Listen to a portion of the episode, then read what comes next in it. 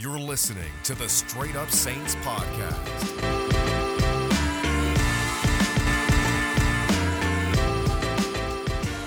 What's going on, guys? Welcome back inside another edition of the Straight Up Saints podcast. It's your boy Chris Rosvoglu. Make sure to follow me on Twitter at Rosvoglu Report. And if you haven't already, make sure to subscribe, rate, and review the podcast on iTunes. And guess what, folks? I was wrong. I told you last week I thought the Buccaneers would beat the Saints. I thought they'd even up the series, and I left a little but at the end, and I said, but there would be a third meeting. Well, let's not get to a third meeting. Let's not get to a rubber match because the Saints beat the living shit out of the Buccaneers on Sunday Night Football. It wasn't even close. They jumped out to a huge 31 0 lead going into halftime, and it was over. Tom Brady looked deflated, just like the balls from the AFC Championship a couple of years ago. The, the Buccaneers' offense was stagnant. The defense had no answer for Drew Brees, who looked way better than Tom Brady last night. And it was just the most complete game of football we've seen from the New Orleans Saints since they probably dominated the Philadelphia Eagles two years ago, 48 to 7. Yet this one felt sweeter. Why did it feel sweeter? Because it came against the media's golden boy, Tom Brady, who everyone loves to say is the GOAT, and rightfully so. But enough of this bullshit where when he has a bad game, we just ignore it. I mean, this whole year, Tom Brady, granted, his numbers look good. He's playing with a bunch of weapons. And I bet today someone will say, Tom Brady doesn't have enough help. I don't want to hear it. We're going to get into every little thing that happened uh, last night between the Saints and the Bucks. But let's start off with number nine, who has taken a whole lot of heat this year. People said he should retire. People say he's washed up. People say this, they say that. All I know is that Drew Brees threw four touchdown passes, was 26 of 32 last night, had no interceptions, and he looked like one of the best, if not the best quarterback uh, of all time. Meanwhile, Brady on the other side had three picks, no touchdowns, looked flustered the whole night. It was a big difference. And they all love to talk about the touchdown record and who has it, who doesn't. If I go look now, do you know how many quarterbacks have more touchdown passes than Drew Brees all time? None of them. He extended his lead by three. Everyone hyped up Brady this year about overtaking it. Drew Brees said, no, no, it's still mine. And we saw on Sunday night, he looked fantastic from the jump. And it's crazy. He didn't even practice fully this week. He had a shoulder injury, and we were all wondering, what the hell's going on with Drew? Is he okay? I think he's more than okay, folks. He looked fantastic. And this is what happens when you get all your pieces back. Everyone loved to kick the Saints while they were down and didn't even address the fact that they were injured. This team had all their guys last night, and this is the product you get a 38 to 3 ass whooping beatdown of the Buccaneers. And that's exactly what you wanted to see. I thought they would lose this game. I was wrong. I own up to it, unlike other people. And I was so impressed with the way this Saints team won this game. Now, let's talk about the guy who did not play so well, Mr. Tom Brady it's funny, man. It's really funny the way people treat certain quarterbacks. Drew Brees, he was playing bad. Everyone said, "Up, oh, it's time to pack it up, old man. Get the hell out of here." Brady's leash is so long. It's ridiculously long. And people try to sneak his ass into the MVP conversation. Russell Wilson's balling out. Kyler Murray's balling out. Patrick Mahomes is playing really well. He's probably MVP favorite right now. And yet people are like, hey, let's sneak Tom Brady into the MVP conversation. Get that the hell out of here. And if it's not out of here after today, I don't know when the hell we're going to get rid of it. He was god awful against the New Orleans Saints. That was literally and statistically, the worst loss of Tom Brady's 20 something year career, the worst loss. He finally gets swept by a division opponent, so tip your cap to the Saints and also give a middle finger to the AFC East because they're that incompetent that no one in 19 years of Tom Brady's run in the AFC East could sweep him. Not one team. Not the useless Jets, not the incompetent Dolphins, and not the sorry Buffalo Bills. None of those teams to do it. So, you know, big middle finger to the AFC East. Tip your cap to the Saints for being able to do it. But Tom Brady did not look good. And I said last week, if the Saints are going to win this game, the number one thing they needed to do, and it was the no brainer, get pressure on Tom Brady. And you know what the Saints did from the very first play? Cam Jordan got pressure on Tom Brady. And it was almost a sign of things to come with the way it happened. Trey Hendrickson had two sacks. You saw that Malcom Brown had a big sack. You saw Cam Jordan was in his face. Marcus Davenport's not going to look great on the box score when you just search up the stats. The man was a bully all day long. He just abused Donovan Smith and that Tampa Bay defensive line. And remember, Marcus Davenport didn't play the first time around. I said that's an important thing. He's playing now. It's going to change things. The kid is special. We can say he's two, we could call him two first. We could say whatever we want. We could get frustrated about the injuries. When he's healthy, Marcus Davenport's a special player. He really is so dominant. He changes the whole defensive line's approach, and he was fantastic. And how about the guys that came up with interceptions? Marcus Williams, he hasn't been playing well. He comes up with a big pick. Malcolm Jenkins, uh, Brady gave him a gift there, but Malcolm played really well yesterday. But the big one, David Onyemata, big Onyemata with a pick off of basically a double doink deflection, and he comes down with it. And I am always for big men getting interceptions. It's the greatest thing in the world. I mean, the, the three seconds that they have the ball and they're running around, they look like a chicken without its head. They just start running. They have no clue where they're going, and it's fantastic. But seriously, this Saints defense balled out against Tom Brady, who, for lack of a better word, looked like dog shit last night. And that's an insult to dog shit with the way he played. He was god awful. I know everyone's going to make excuses. Your Dan Orlovskis of the world are going to say, well, Bruce Arians' plan wasn't great. They should have ran the football more. They didn't help Tom Brady out. How much more fucking help does Tom Brady need? He's got Antonio Brown. He's got Mike Evans. He's got Chris Godwin. He's got Rob Gronkowski. He's got Scotty Miller. He's got um, uh, Leonard Fournette and Ronald Jones. You can go down the list. He's got Pro Bowl player after Pro Bowl player after Pro Bowl player. Stop telling me he needs more help. Stop. I'm not going to listen. Enough. When he plays bad, just say he plays bad. Just own it. God damn. I mean, for some people, it's so hard to just say, oh, Tom Brady just didn't play well. Uh, apparently, they just can't do that. They really can't. On the other side, though, let's talk about you know the, who played well for the Saints. It basically was everyone for the exception of Jared Cook, which I'll talk about in a little bit. But how about Marshon Lattimore, man? How about Marshon Lattimore? Every time this guy plays against Mike Evans, he just gets ready to go, and he always plays well. He, for the exception of the first that uh that Week One game in 2018, where Ryan Fitzpatrick just threw all over the Saints defense. Marshon Lattimore owns Mike Evans. And how about on Sunday night? He was targeted five times. He gave up two catches for 25 yards. And that goal line stand when it was 31 nothing and the Bucks are trying to get some momentum. Fourth and goal, they throw a fade to Mike Evans. Marshon Lattimore says that's not going to happen. I know Mike Evans was complaining he wanted a PI call dude, you're 6'5, you're huge. You're, you better get that ball. And if you can't, that's on you. And Marshon Lattimore shut him down yet again. And he tweeted out, he tweeted out after the game. Someone put up his numbers against Mike Evans, and he tweeted, better luck next year. That type of attitude, that's the number one cornerback mentality. And I said after the bye week, you noticed Marshon Lattimore played really well against the Panthers. And then he gave up against a touchdown against the Bears. And I said last week, albeit I did say I thought the Bucks would win, I said, I think Lattimore's going to play well. And I would not get worried about Lattimore giving up a touchdown to Allen Robinson and and judging that off how he's going to play against the Bucks because Allen Robinson's a way better route runner than Mike Evans. Mike Evans is probably the better receiver, but Allen Robinson's a better route runner. And you saw it. Mike Evans looked like he was running in quicksand against Marshon Lattimore. He had nowhere to go. And once again, Marshon Lattimore, in the case of going up against Mike Evans, you are the father. Oh, he's the father indeed. He is absolutely the father in that relationship. Once again, owns him. Uh, and I think if they were to meet a third time, I don't know how that game would look. What I do know is Marshon Lattimore would be able to lock down Mike Evans because I've seen it enough now. And if you're going to keep denying what you're seeing, I'm pretty sure that classifies under the definition of insanity. Because if you continue to see Marshon Lattimore lock up, and I mean lock up Mike Evans, but you keep telling yourself, oh, I'll be different next time, it's not going to be different. It's not going to be different. You guys all have that one friend that flakes every time you try to make plans. He says, Oh, I can't go. I'm too busy. I have this to do. I'm too busy.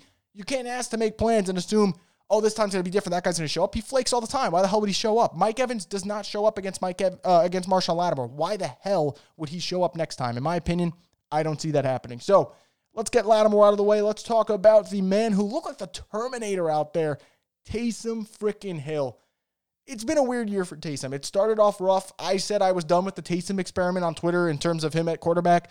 I I was wrong. Roll that thing back. He looked fantastic against the Buccaneers. I think if you were supposed to rank the players who played the best, if he's not in your top three, I don't know what game you were watching last night. He threw for 48 yards. He ran for 54 yards. He also had a 21 yard catch. I mean, this man does it all. He was making tackles on special teams. Taysom Hill is so unique. And if the Saints are going to get to where they want to go, they got to keep using number seven. And I was wrong for using the Saints' low moments as a as the defining point where I said, "Hey, yeah, I don't want to see this anymore." I was wrong. Taysom Hill knows what he's doing. He's been on fire the last couple of games. And the best part about Taysom Hill in the game, they're pounding the football. They're pounding. I know it didn't seem like they ran the football a lot, but Murray had 10 carries. Kamara had nine carries. Taysom Hill had seven carries. Dwayne Washington had five carries.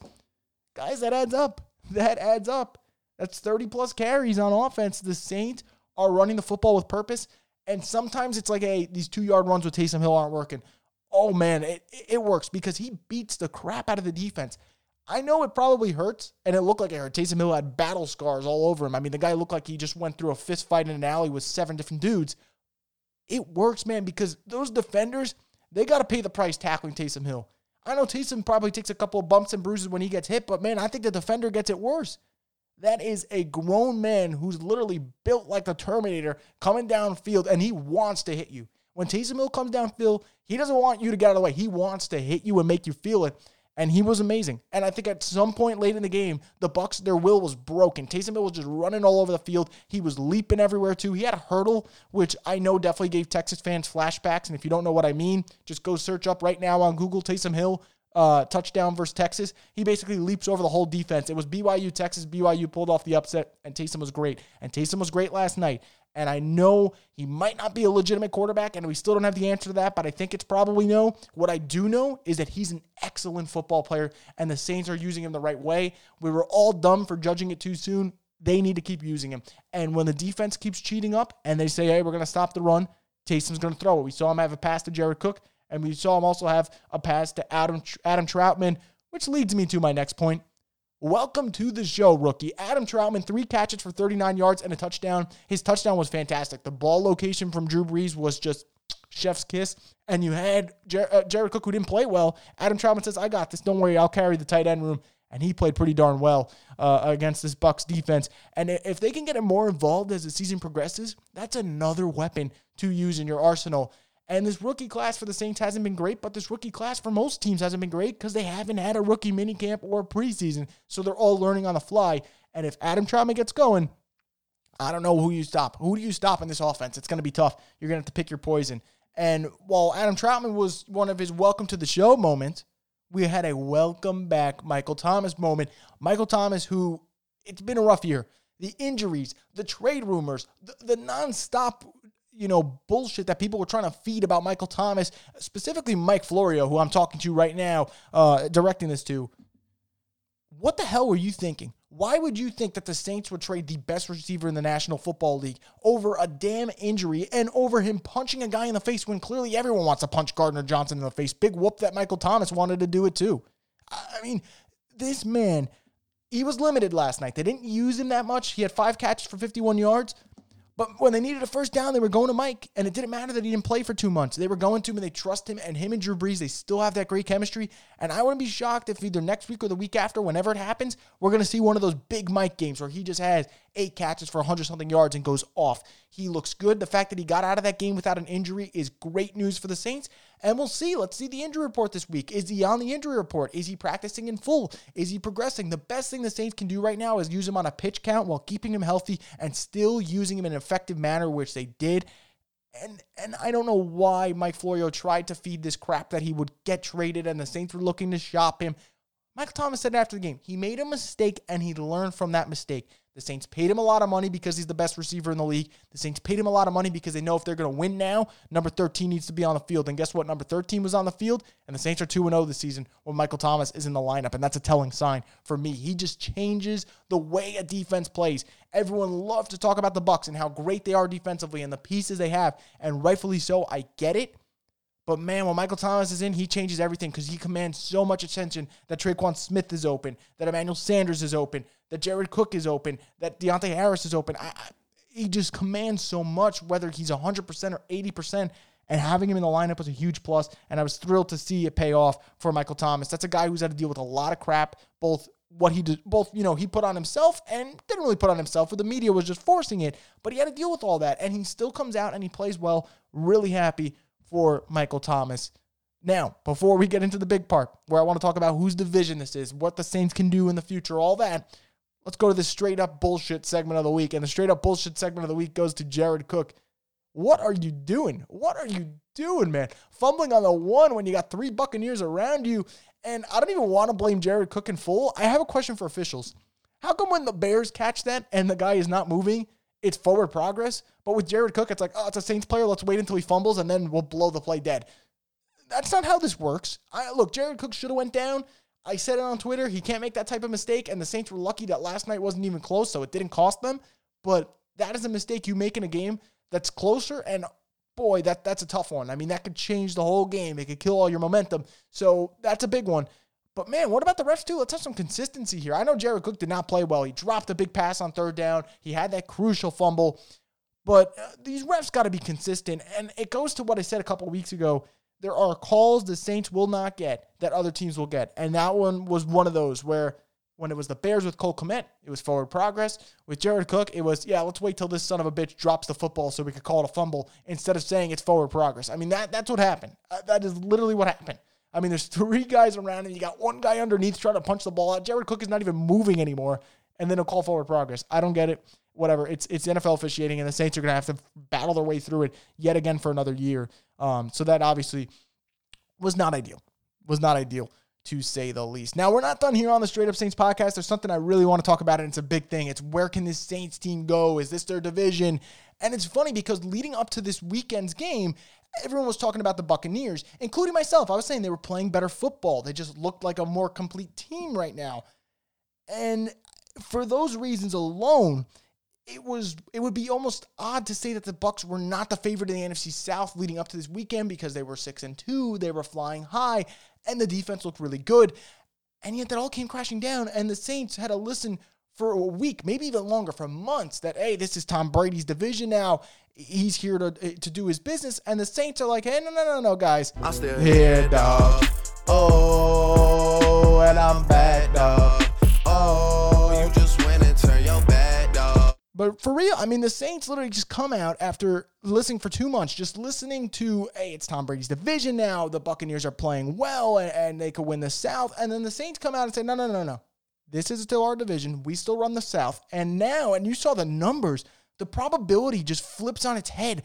The Saints, I think, had a 38% chance of winning the division going into last night. They now have a 63% chance of winning the NFC South after winning that game. You, you swept it, so you have the tiebreaker now. And this is the Saints division for the taking. And more importantly, if you just want to peek over and look at the NFC standings, the Saints are the running for the, the number one seed. And I tweeted out yesterday the Saints are showing up to the party like Michael Scott with the Lady Gaga music going on. It's Britney, bitch. I mean, the Saints out of nowhere. This has been one of those years where I never felt like the Saints looked good. I didn't think the Saints looked good at all in any of their wins. I didn't think they looked good against the Bears, or against the Panthers, or uh, against the Chargers. Although I did say the Bears were their most impressive win of the season. That was before last night's beatdown. But the Saints never looked great. Like the Packers had some great moments. The Buccaneers beat the crap out of the Packers. That was their big win man, I, this whole changes. And only we're only through the first half of the season now. I mean, there's still eight more games to go for the Saints. Who knows whether it's going to be good or bad? But they have put themselves in a position where this year's NFC is not loaded like last year. That hey, I mean, if the Saints can get to 12 and four, they might be the one seed. You never know. You never know with these type of things, man. Just got to stay healthy. Got to keep plugging away at it. But they're in a really good spot. And if I told you the Saints go 12 and four, let's say they do, maybe even 11 and 5 you sign up for that you 100% sign up for that obviously you want 12 and 4 now you, you want to be eager and, and greedy with that but we'll see what happens but the saints have put themselves in a really great spot and for the second straight year they lose a big player and they just keep holding down the fort. They lose Michael Thomas, hold down the fort. They lose Emmanuel Sanders, hold down the fort. They lose Davenport, they lose Lattimore. They lose a lot of guys this year, and they kept holding down the fort. And while you win ugly, it counts as a win. And guess what? Last night's win and the Chicago Bears win, guess what they both are? They're wins. It doesn't matter. It goes in the column as a win. It doesn't say win by 35 or win by three. It just says W. It doesn't matter. It's all spelt the same. And this is why this Saints team has found themselves in the in the hunt. out of nowhere in the hunt for the number one seed. And it doesn't even seem like this is their like 2018 felt like the year for the Saints. I, everything was clicking. They were blowing out teams left and right. They were a complete team. And 2019, the Saints won 13 games, but like we we said with the Saints, it wasn't that fun. I think it's because the Rams game just took all the fun and sucked all the fun out of our lives. But it just didn't seem it. This Saints team before last night, it kind of felt like uh, they're kind of hanging on. They're like a prize fighter. They got one more good punch left in them. I don't know. It's like they've found the fountain of youth. I mean, this Saints team last night looked incredible. I'm not saying they're going to do this on a consistent basis because it's literally impossible to sustain that type of great play. But the Saints proved last night when they are on, they are still as good as any team in the NFC. And I don't know if this is a Super Bowl team yet. Again, like I said, it's eight games in. It's eight games in. We don't know where the Saints are going to be eight games from now, okay, when the playoffs start. But right now, with the way the Saints look, they are absolutely a playoff team. And better yet, the Saints are going to be in the hunt for a one seed. And what really helps them out, I know they lost to the Packers and everyone talks about that. But if the Saints, if their defense plays like that, they are the one team in the NFC that doesn't have a huge flaw. Now, I know you're asking for a lot, but the Packers, what's their flaw? When the Packers get punched in the mouth, the game's over. When you look at Aaron Rodgers' winning percentage, when he's down by 10 points, he stinks. Look at the Saints this year. Down by 17 against the Chargers, won. Down by 10 against the Bears, won. down by 14 against the Lions, won. The Saints can go down and come back. You look at the Seahawks. Russell Wilson is playing by himself. He's got no defense, absolutely no defense. That's a big flaw. How about the Buccaneers? You know, the Buccaneers have a lot of talent. Let me tell you something, and I know this might sound like a shock or a, a hot take for some people. I don't think Bruce Arians is that great of a head coach. I think Bruce Arians is a good head coach, but when he goes up against Sean Payton, he gets outclassed every time. So I think that's a big flaw for them. Don't get me even started on the NFC East. We should just get rid of them. They, they absolutely stink. But what I'm saying is, even though this hasn't felt like a great year for the Saints, and who has had a great 2020? Probably no one, okay? They are in the hunt. They're literally tied with the Packers and the Seahawks for the best record in the NFC. And I don't trust Seattle's defense, and I don't necessarily trust Aaron Rodgers. I know that sounds crazy. I don't trust him when he's down a lot. That Packers team, when they get punched in the mouth, they don't play well. So here we go. Here we freaking go. And when the Saints lost to the Packers, they didn't have Michael Thomas. The defense didn't have Davenport, and they weren't playing well. This is a different team now. The Saints look way better today than they did against the Packers four weeks ago. And the Packers, for that thought, look, looked way better then than they do now. I mean, we got to forget this Packers team two weeks ago lost to the Minnesota Vikings. So there's a lot to unfold and unpack, and we'll get to it. And there's still eight weeks left, and we'll see what happens with the Saints team. But the Saints have put themselves in a fantastic position to win not just the NFC South, potentially win the NFC. And it's going to be fun. I mean, this is Drew Brees' last year, guys. Chips all on the table, have fun, let it rock. And it's going to be really, really cool to see what happens as the season goes along. But uh, there's really nothing left to say. I was watching last night's game, and there were times where I was speechless in a great way. There's times where I'm speechless because the Saints just do stupid things. I mean, dumb penalties, stupid plays. Last night was not one of those. I was speechless because I couldn't believe the performance they put out on the field. They dominated Tampa Bay through four quarters. And it's funny, and I, I love watching these media people backtracking now. Oh, well, here comes the Saints. You didn't give the Saints an ounce of credit this season. Don't give it to him now. And this one goes for my guy Colin Cowherd over here, who I know uh, we all love to joke around. This freaking guy went out and said, Bucks win 30 to 21. I'm not even sure it's that close. And then he was like, "Oh, well, the Buccaneers played bad against the Giants because they were looking forward to this game. Did the, did the Buccaneers play bad against the Saints because they were looking forward to next week's game against the Panthers? What's the excuse, buddy? What's the excuse? I mean, that man, he if he wasn't such a good hot take artist, he wouldn't have a show. He literally has a show off being a really good hot take artist. And I'd love to see the backtracking he does today. I don't even want to hear it because it, it's so quick to throw Drew Brees out the window and say the Saints aren't good, but yet prop up Brady. What's going to be your excuse for last night? What's going to be excuse? Because week one, it was the preseason and Brady needs time. And I got it. And I understood that. And I said, I agreed. I said, hey, the Saints should beat the Bucks on week one because the Bucks don't have the continuity the Saints have. What's the fucking excuse when nine weeks later you play the Saints and you look worse than you did in week one? What's the excuse? I would love to hear it today, and I'm sure they'll probably give it out, and it's going to be some lame excuse about Brady needs more help and the O line wasn't good. It's the NFL. Not everything goes perfect. When things don't go perfect, can you overcome it? Right now, the Saints team can. I don't know if the Bucks can. And I think that's a really interesting thing to see as we move forward this season, guys. But I hope you enjoyed the win over the Buccaneers. Judging off the timeline, I bet you guys did. It was a damn party last night. I don't think anyone went to bed till like 2 in the morning, 3 in the morning, whenever you decided to stop watching the highlights from that beatdown. That was the most fun I've had watching a Saints game in quite some time, uh, maybe two or three years. So I really enjoyed it. I know you guys did too. I hope you enjoyed this episode of the Straight Up Saints podcast. I'm going to put out some videos today on YouTube for you as well. Going to ramp up the content like I promised. Um, and also, I'm going to just put this out here. I'm going to tweet about it later today, but I am going to start doing live streams either Monday or Friday. I'm going to take a vote from you guys which day you prefer. And we'll start doing weekly live streams where you guys can interact and we can talk about the Saints. And why not? I mean, it's, it's a fun season. Eight games left. It might be Drew Brees' farewell tour. Who knows? It's really fun. Um, and, and, I'm enjoying it. But what a win for the Saints. What a statement made on Sunday night with the whole nation watching. And what a great week overall. It's been the last, the last couple days have been really fun for everyone. Uh, and we'll see if the Saints can keep it rolling next week against the Niners. But that's going to do it for this edition of the Straight Up Saints podcast. I want to thank you guys oh so much for listening to this episode. Enjoy your victory Monday. Enjoy the rest of your week. And enjoy all the slander that's going to go on your timeline about Tom Brady. Because rightfully so, he's a little bitch.